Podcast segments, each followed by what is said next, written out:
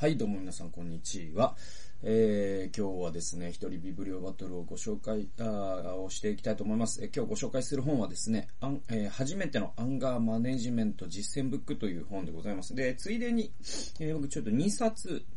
ちょっと今日はね、合わせてね、えー、ご紹介したいんですけど、もう1冊がね、アンガーマネジメント入門。で、えっと、初めてのアンガーマネジメント実践ブックは安藤俊介さん。えー、あ、同じ人ですね。同じ人でした。えー、安藤俊介さんです。両方とも。で、えっと、初めてのアンガーマネジメント実践ブックは、えっと、2016年ディスカバー21で、えー、っと、同じ2016年朝日文庫から出てるのがアンガーマネジメント入門でございます。なので、まあ、同じ方が書いてる、まあ、同じようなテイストの本なので、割と内容重なってくるので、一度に紹介してしまおうということでございます。で、えっとね、これ、ちょっとご紹介するというのが、あのね、あるね、その、まあ、あの、YouTube とかね、あの、ポッドキャストね、聞いてくださってる方から、あの、ご連絡をね、あの、ちょっと時々ね、連絡をね、してくださる、ね、する方がいらっしゃって。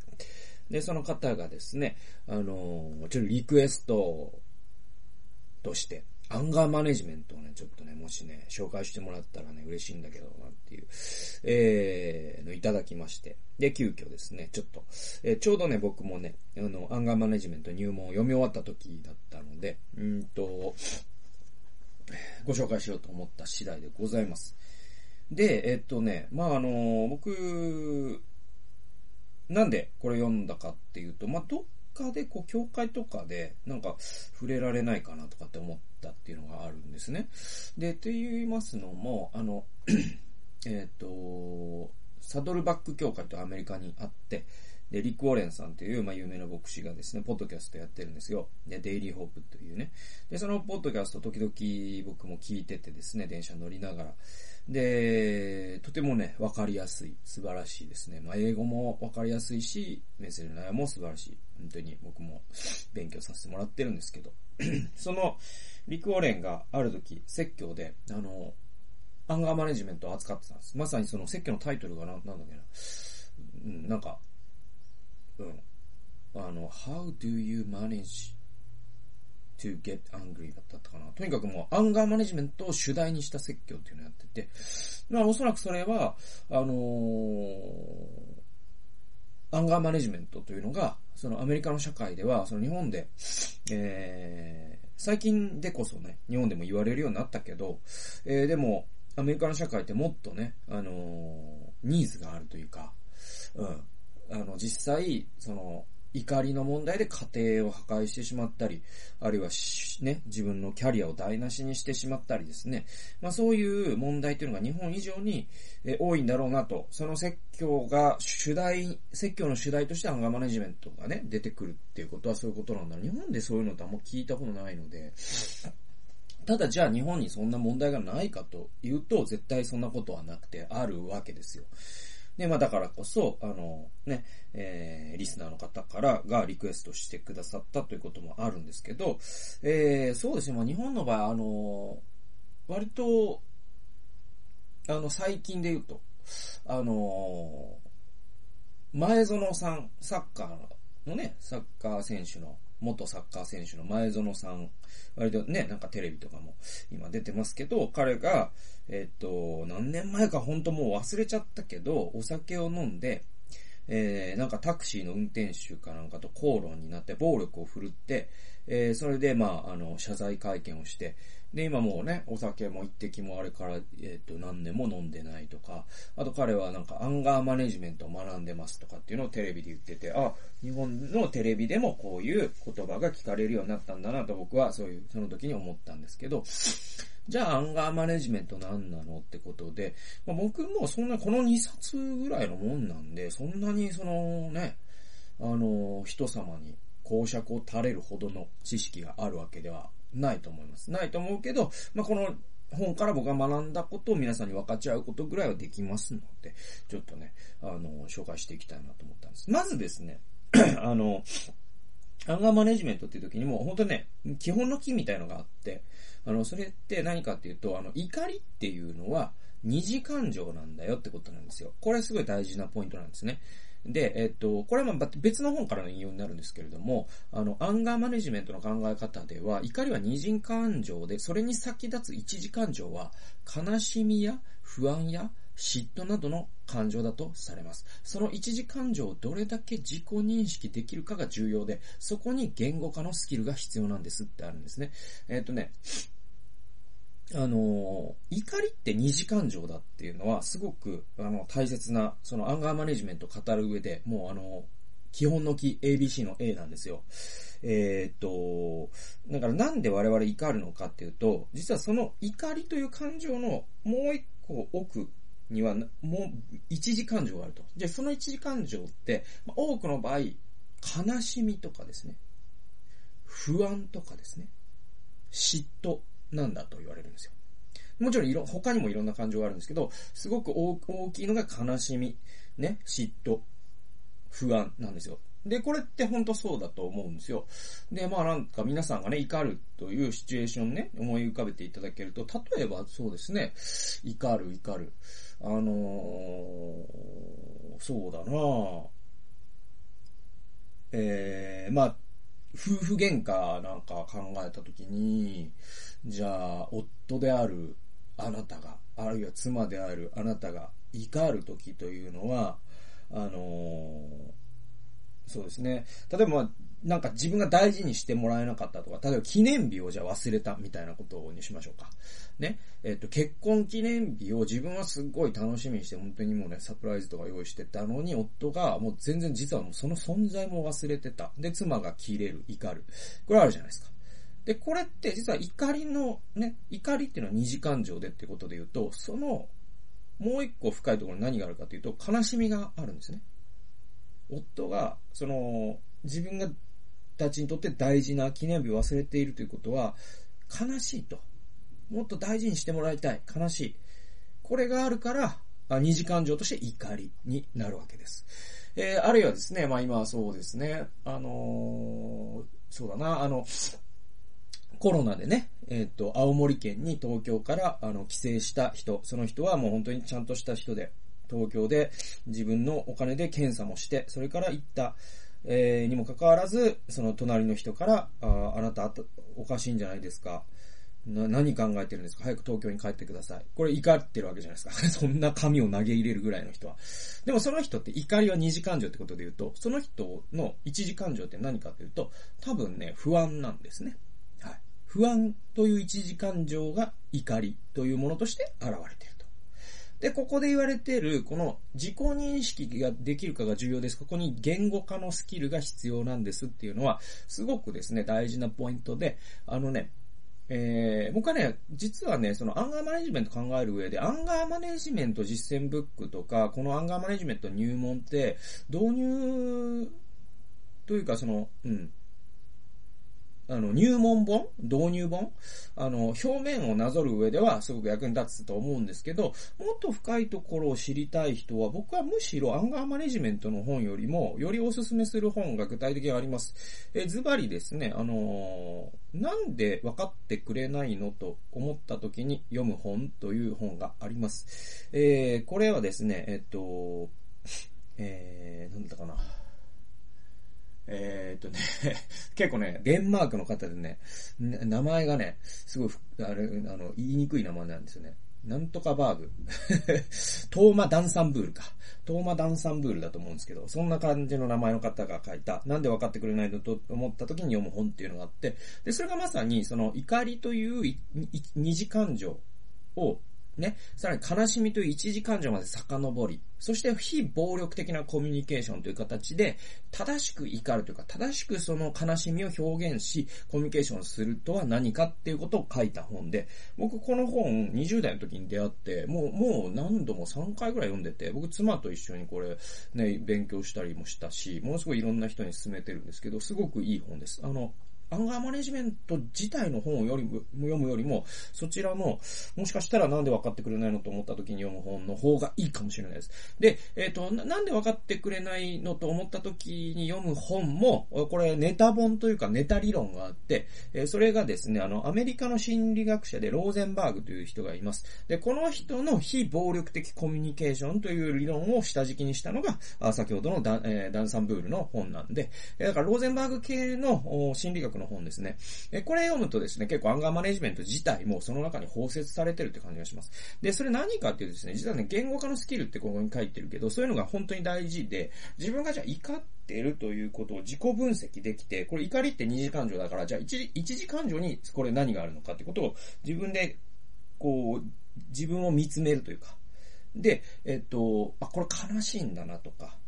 あ、これ不安なんだなとかっていうことが自分で言語化できると、そうすると、それを、今度は、あの、これもローゼンバーグのめちゃくちゃ重要なポイントで、アイメッセージで発することができるんですよ。アイメッセージというメッセージっていうのがあって、あの、怒りでトラブルを起こす人というのは、あの、二つ大きな理由があります。一つは、一時感情に気づいていないこと。つまり自分が寂しくて本当は怒ってるのに、それに自分で気づいてないんですね。だからただただ怒りを爆発させてしまう。そして二つ目の大きな問題は、言うメッセージを発信してしまうこと。どういうことかというと、さっきの、その結婚記念日忘れた理論で言うと、えー、忘れたというケースで言うと、その妻がですね、その悲しいっていうことにも気づいていない。だから怒りをとにかくぶつける。その時に、えー、愛メッセージじゃなくて、言うメッセージを発するってどういうことかというと、え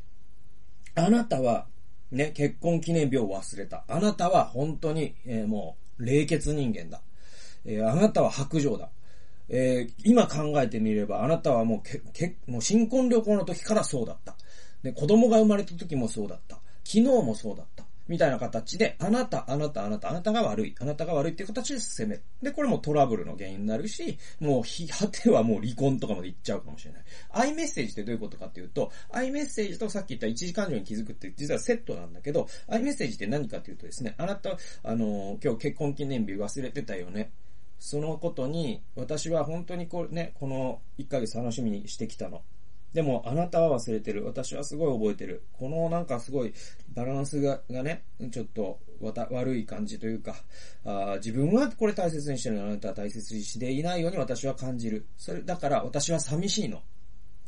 で、愛、自分を主語にして発すると、そうすると相手はですね、自分を守る必要がなくなるんですよ。ね、責められてないから。そうすると、相手は、ああ、それは悪かったと。謝る余裕も生まれるし、本当に相手の一時感情の方が大事ですからね。二次感情である怒りより。だから、二次感情である怒りに対処することで、自己防衛に相手がなっちゃうことで、怒りのハウリングが起こるんですよ。だから、まずは一時感情に気づき、そしてそれを言語化するときにまた愛メッセージを発するっていうのが、非暴力的コミュニケーションの基本なんですけれども、これを実践することで多分、アンガーマネジメントってほぼ大丈夫です。えー、で、なんで、実はその安藤さんの本、そんなに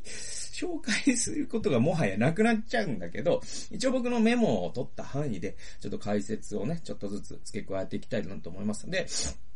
あのね、この人ね、だから、アメリカで多分学んでるんですよ。でね、あのー、なんかまあ読んどいてなんか本当に申し訳ないっていうか、恐縮なんですけど、あの、すごくね、この方ね、アメリカで学んだことを、あんまりね、こう、日本的にこう、飲み下してない感じというか、もう結構直訳調なんですよね。ものすごいカタカナが多いです。だから、だから、あのー、すごい自分が西洋的な思考をするよという方には、この方の本は読みやすいかもしれません。すごい小池百合子さんのように、すぐカタカナを使っちゃう人な、はすごいいいと思うんですけど、僕のように割ともっと大和言葉に、えー、落とし込みたい人は、なんか、あ浅いなと思っちゃうかもしれない。だけど安藤さんが浅いってわけじゃないですよ。安藤さんは安藤さんのこのスタイルでやってこられたし、しこれが安藤さんの良さでもあると思いますから、いいと思うんですけど、すごくね、カタカナが多いんですよ。えー、例えばですね、アンガーログっていう言葉が出てくるんですね。で、アンガーログ、つまり怒りの記録ですよ。怒り日記をつけるみたいな。で、うんと、で、ど、ど、どうするかというと、さ、三つに分けるんですよ。ね。今日これで怒ったみたいなことで、一個やるとすると、三つにノート、カラムに分けます。そうすると、出来事を書きます。で、その出来事で怒ったってことは自分は何かのべき。で、えー、あ、えっ、ー、と、安藤さんはですね、怒りっていうのはべきがかか常に隠れてるっていうんですよ。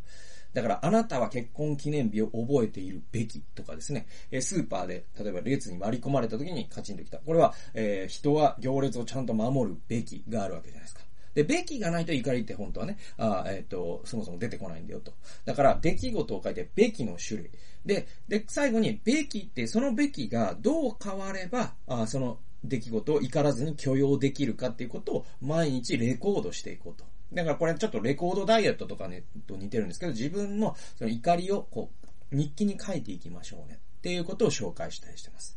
で、えっ、と、32ページ行きましょう。えー、32ページ、えー、アンガーマネジメントとは怒らなくなることが目的ではなくて、怒る必要のあることは上手に怒れるようになる一方で、怒る必要のないことは怒らなくても済むようになることですと。これは、あの、本当にね、これもさっきのね、その、基本の機能。怒りは二重感情と同じぐらい基本なんだけど、あの、アンガーマネジメント語るときに、怒りは悪いものだっっていう価値、価値判断を、まず捨てましょうよってことが言われるんですよ。でね、これなぜかというと、あの、怒りは悪いものだという教育というか、その、家庭環境の中で怒りっていうのはもうとても人前に出してはいけないものだということで、その親が怒りを抑圧するタイプの人だとですね、そういう、なんていうか、あの、無意識の怒りをタブー視するということがあるんですよ。でもこれね、実は怒りをタブー視することって実はアンガーマネジメントにとってはむしろマイナスなんですよね。で、むしろですね、怒りって実は価値中立的で、例えばですね、聖書でも、あの、イエス・キリストは一度も罪を犯していませんけれども、イエス・キリストは怒られましたよ。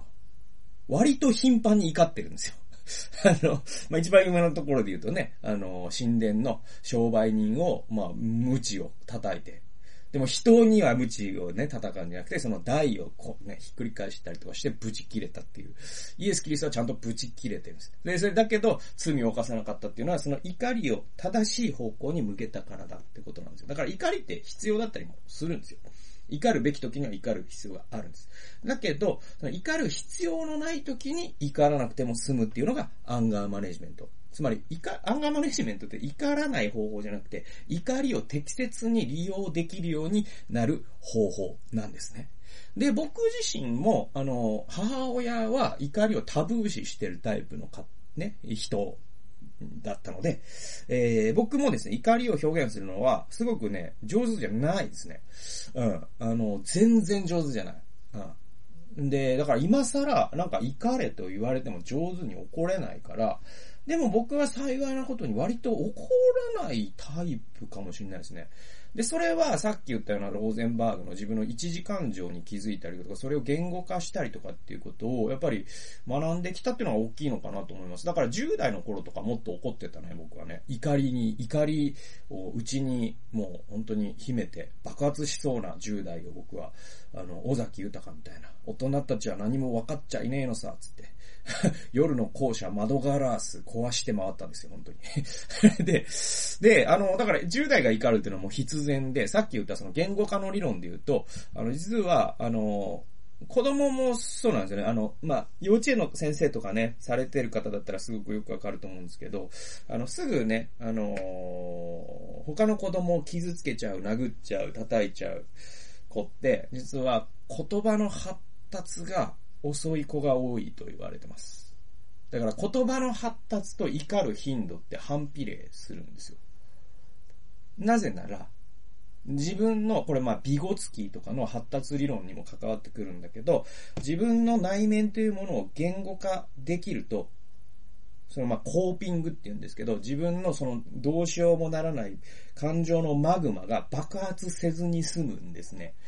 はい。だけど、言葉の発達が遅いと、その言葉が出てこないから、うんっつって暴力を振るってしまうと。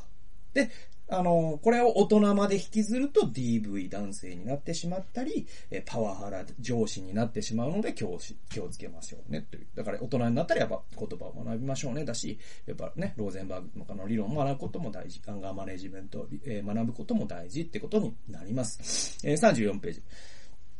アンガーマネジメントができるようになると、人を傷つけず、自分を傷つけず、物に当たることなく自分は怒っているということを上手に表現できるようになります。って、え、安藤さんは言ってます。でも、す、こんなことでもね、あの、はっきり言って言う言うのは簡単だけど、どうやんのって思わん？僕は思いますよ。うん、私は今、怒っている。でも怒ってねえだろってなっちゃうし。あの、だから、あの、言うのはすごい簡単かもしれないけど、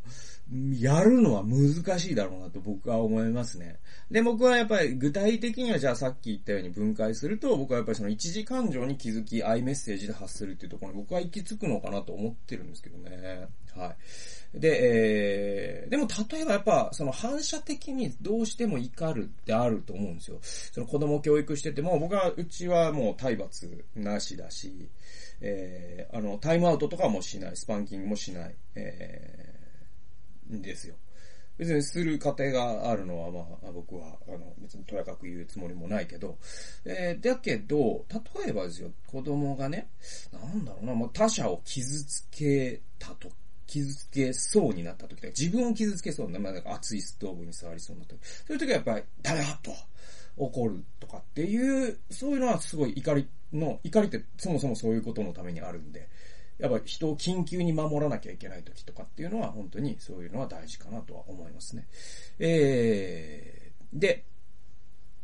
そうですね。で、怒りは二次感情であるってさっき紹介したんで割愛して、でね、まあ、あの、さっき言ったようんだけど、怒りの正体はべきであるっていうんですよ。で、簡単に言うと私たちが怒るのは自分が信じているべきが目の前で裏切られた時です。ということは自分がどのようなべきを信じているのかが分かれば、いつどういう場合に自分が怒ってしまうのか、ある程度は想像がつきますということで、自分、実はもう常に怒ってばっかりいる人って、その自分の中のべきっていうのがすごく多かったり、きつかったり、えー、またあの、現実に即してなかったりするんですね。まあ、さっき言ったその、ね、青森のね、えっ、ー、と、自粛警察になってしまった人っていうのは、べ、あな、その人の中のべきっていうのはもう、ね、東京人は東京に閉じ込められておくべきだというべきじゃないですか。でも、そのべきってその社会の、なんていうかな、一般常識であったりとか、コモンセンスですね。常常識みたいなものと照らしても、ちょっと歪んでるですよね。だって、あの、法的根拠何もないしね。はい。もちろんその、東京がロックダウンという、で、ロックダウンって今の日本の現、現、現法律体系ではできないんですよ。でも、仮に国会でそれが通ってできるようになって、東京がロックダウンされたらその人が怒るのもやむなしかもしれないけど、今はそうじゃないんだから。ね。えー、だから、あなたの実はべきの方がおかしくて、ってことになりますよね。はい。えー、だからべきを変えていこうっていうのが、まあ、安藤さんが、まあ、この本で主に論じていることです。で、えっと、そうですね。あのー、もう一つの、今紹介したのが、初めてのアンガーマネジメント実践ブックなんですけど、アンガーマネジメント入門、これ、朝日文庫社の方から出た、えー、本の側に、えーより詳しく書いてあったのは、あの、リフレーミングのことなんですね。でね、ちなみにね、本当に安藤さんはもう、カタカナの人なんだなって思うのは、もうすごいんですよ。例えばね、ストストップシンキングとかですね、コアビリーフとかですね、ソリューションフォーカスアプローチとかですね、に、えー、24アクトカムとかですね、えー、アクトカームとかですね、えー、コーピングマントラとかですね、ディレイテクニック、グラウンディング、タイムアウト、スケールテニテクニック、アンガーログ、トリガー思考、もうカタカナ英語だらけで 本当にすげえなというか、なんか、多分英語の本読んでた方がもしかしたらいいかもしれないなと思う。ごめんなさい。もう、でも安藤さんはこれが持ち味ですので、安藤さんをディスってるわけではございませんので、誤解のなきよう。えー、ただですね、これだけカタカナ並べられると、あの、んつまりどういうことみたいになる人も多いと思うので、僕はもうちょっと大胆に、もう一言でこのね、後者の方の本を、一言でも一つだけ、一つだけ教えてっていうことであれば、あのね、リフレーミングなんですよ、大事なのは。で、さっきのスポッストップシンキングとかですね、あの、コーピングマントラとかディレイテクニックは全部、あの、リフレーミングのためのテクニックなんですね。つまり、今起きていることを一回、テンポ、間を置いて再解釈しようよ。解釈し直そうよってことなんですよ。はい。もうそれを、安藤さんは一冊の本を、で、いろんなカタカナを使いながら 説明してるっていうのが僕の要約になるんです。で、あの、再解釈どういうことかっていうと、あの、まあね、あの、有名な話を一つしましょうか。二つしましょうか。うんと、有名な話を一つして、一つ具体例を出しましょうか。うんと、有名な話で言うと、あのね、7つ、7つの習慣というですね、スティーブン・コビーが書い、という人が書いた有名な本がございます。えー、その中で紹介されている話なんですけれども、えっ、とね、こういう話なんですよ。何かっていうとね、あるね、ニューヨークの地下鉄で、ある男が、ね、えー、座っていたと。座って新聞を読んでいたと。ね。そうすると、父親と、えー、その子供らしき二人の子、えー、ね、男の子が、あ途中の駅で乗り込んできた。ね。で、父親はずっと窓の外を見ている。で、焦点も定まってない、ぼーっとしてる。で、すると、その二人の子供たちは互いに喧嘩を始めて、で、わめいて、泣いて、ギャーギャー言って、もう車内全員がうるせえと思うぐらい叫んでる。で、この男の人、父親とおぼしき男の人は一切それに注意せずに窓の外を見ている。で、えー、最初に座っていた新聞を読んでいた、あまあ、主人公、私はですね、もうこの この人はもうとんでもねえ、反社会的な人だなと思ったと。自分の子供がこんなにも人に迷惑をかけてるのに注意一つしない。なんてこったと思っ、え、っと、もうちょっと差し出がましいかもしれないけど、ちょっと注意というか、まあ、この人の未来のためにもならないから、ちょっと言わ言ってやらなきゃいけないなと思ってですね、え、っと、近づいていって、ちょっとお子さんが騒いでますよと。ね、子供騒いでもうるせえなじゃなくて、この人は偉い人だったから、子供が騒いでますよって言ったんですよ。そしたらですね、えー、そのね、窓の外をぼーっとしていた父親とおぼしき男性は公開したんです。えー、あ、すいません、あの、この子たちも動揺していて、私もちょっとぼーっとしていました。何せ今朝、この子たちの母親が死んだものですから。って言ったんですよ。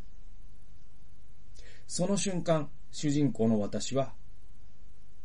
世界が変わったと。今まで、この瞬間までこの男はもうとんでもねえ腹立つ、怒りが自分の中に充満してたんだけど、その瞬間世界が変わり、この子供たちをどうしてやろうかじゃなくて、何か私に助けになることができますか ?Can I help you? って、本当に気の毒な気持ちに変わったっていう話なんです。これが7つの習慣に紹介されています。つまり、えー、人間っていうのは解釈が変わると世界が変わるんだよっていう話なんですよ。はい、で、これってリフレーミングなんですよ。で、リフレーミングの力を使うときに、実は我々、アンガーマネジメントを本当に上手にすることができるようになると思います。で、僕ね、実際にしてることがあって、あの、で、これが僕のもう一つの具体例に当たるんですけども、このね、アンガーマネジメント入門の本の中でも最初に紹介されているのが、あの、こえー、高速道路とかを走っていても無理な割り込みをしてくる車とかあるじゃないですか。で、その時に、このクソーみたいなもう結構危ないね。例えば自分が右車線を走っているのに、左車線からズドンと行く人とか、すごい危ないじゃないですか。で、このクソーつっ、やっぱり煽り運転とかになっていったりとかする人もいるぐらい、なかなかのね、あの、運転というのはそういう要素があったりするじゃないですか。で、こういう時にどうするってことは安藤さんはいろいろ説明してるんだけど、僕ね、これね、実は昔からやってることがあって、そういう人に会うとね、そういう人を見るとね、僕はね、もうこう思うようにしてるんです。で、何かっていうと、もうね、相手は、ね、今、ビュンとね、ソアラ、ソアラで、ソアラがいいかな。なんだろう。なんだろうな。何が一番いいんでしょうね、こういう場合ね。今、GTR で、えー、あるいは RX7 で、ね、えー、ズドンと駆け抜けていった、あの運転手、ね、あのサングラス、リーゼントの運転手ですよ。今の運転手、ね、調子に乗って、オラオラ、みたいな、こっちの普通、こっちが普通車であることを舐めている。じゃなくて、僕はこう考えるようにしてるんです。常にすごいね、割り込みをされたりとかしたら、僕はいつもこう考えます。今、割り込んだ、あるいは抜いていった運転手は、もうね、今にもうんこが漏れそうなんだって思うようにするんですよ。そうするともうほんとあら不思議。本当にね、哀れみの心にね、本当に満たされます。これ本当嘘だと思ってやってみてください。本当そうなりますから。で、これいろんな応用が効くんですね。スーパーで割り込みされた時。ね。実はこの人は、今ね、あのー、なんだろうな、家で、もう、子供が40度の熱を出して、今ポカリスエットを買わねばっていう人なのかもしれない。っていうふうに思うようにするんですよ。で、これね、結構ね、実はそのスーパーとか道路だけじゃなくて、あのー、身近な同僚とかでも全然使えるテクニックなんですよね。ね、ある人がもう仕事を全然しないときに、もうね、もう実はちょっともう、うつ病になりかかってるのかもしれないとか、仕事が遅い腹立つな、じゃなくて、ね、もう本当にき、ね、追い詰められて、実はもう、もう一睡もできないぐらい追い詰められて、実はもうなんか、そういうね、精神安定の薬を飲んで今日も頑張ってるのかもしれないと思ったら、ちょっと優しい気持ちになれるじゃないですか。で、そういうのがもう無理あるだろうと皆さん思うかもしれないけど、そういうのって利用しない手はなくないですか？だって、気持ちよく過ごせた方が得じゃないですか？だって、そう解釈することで誰が損してる？誰も損してないですよね。僕がただ得しただけですよ。だって、僕がどう解釈しようが、その、割り込んだ人は割り込み続けるだろうし、ビュンと行った人はビュンと行き続けますし、もちろんいつか警察に捕まるかもしれないし、事故を起こすかもしれない。それは気の毒なことだけど、でもそういうもんなんで、この解釈だ、一つによって自分が気分よくす、えー、過ごせるならば、いくらでも解釈なんて変えましょうよっていうのが僕の、あ割と、あの、立場だし、まあ、使ってるテクニックとも言えるので、何かの参考にしていただければと思います。まあ、あの、本質的なとこまでですね、知りたかったらぜひですね、あの、ローゼンバングの心理学とか、非暴力的なコミュニケーション、えー、ダンサンブールのなんで分かってくれないのと思った時に読む本。こちらの方結構おすすめですので、えー、そちらも参考にしていただければと思います。そんなわけで今日は初めてのアンガーマネジメント実践ブック、えー、こちらをご紹介しました。最後まで聞いてくださってありがとうございました。それではまた次回の動画及び音源でお会いしましょう。さよなら。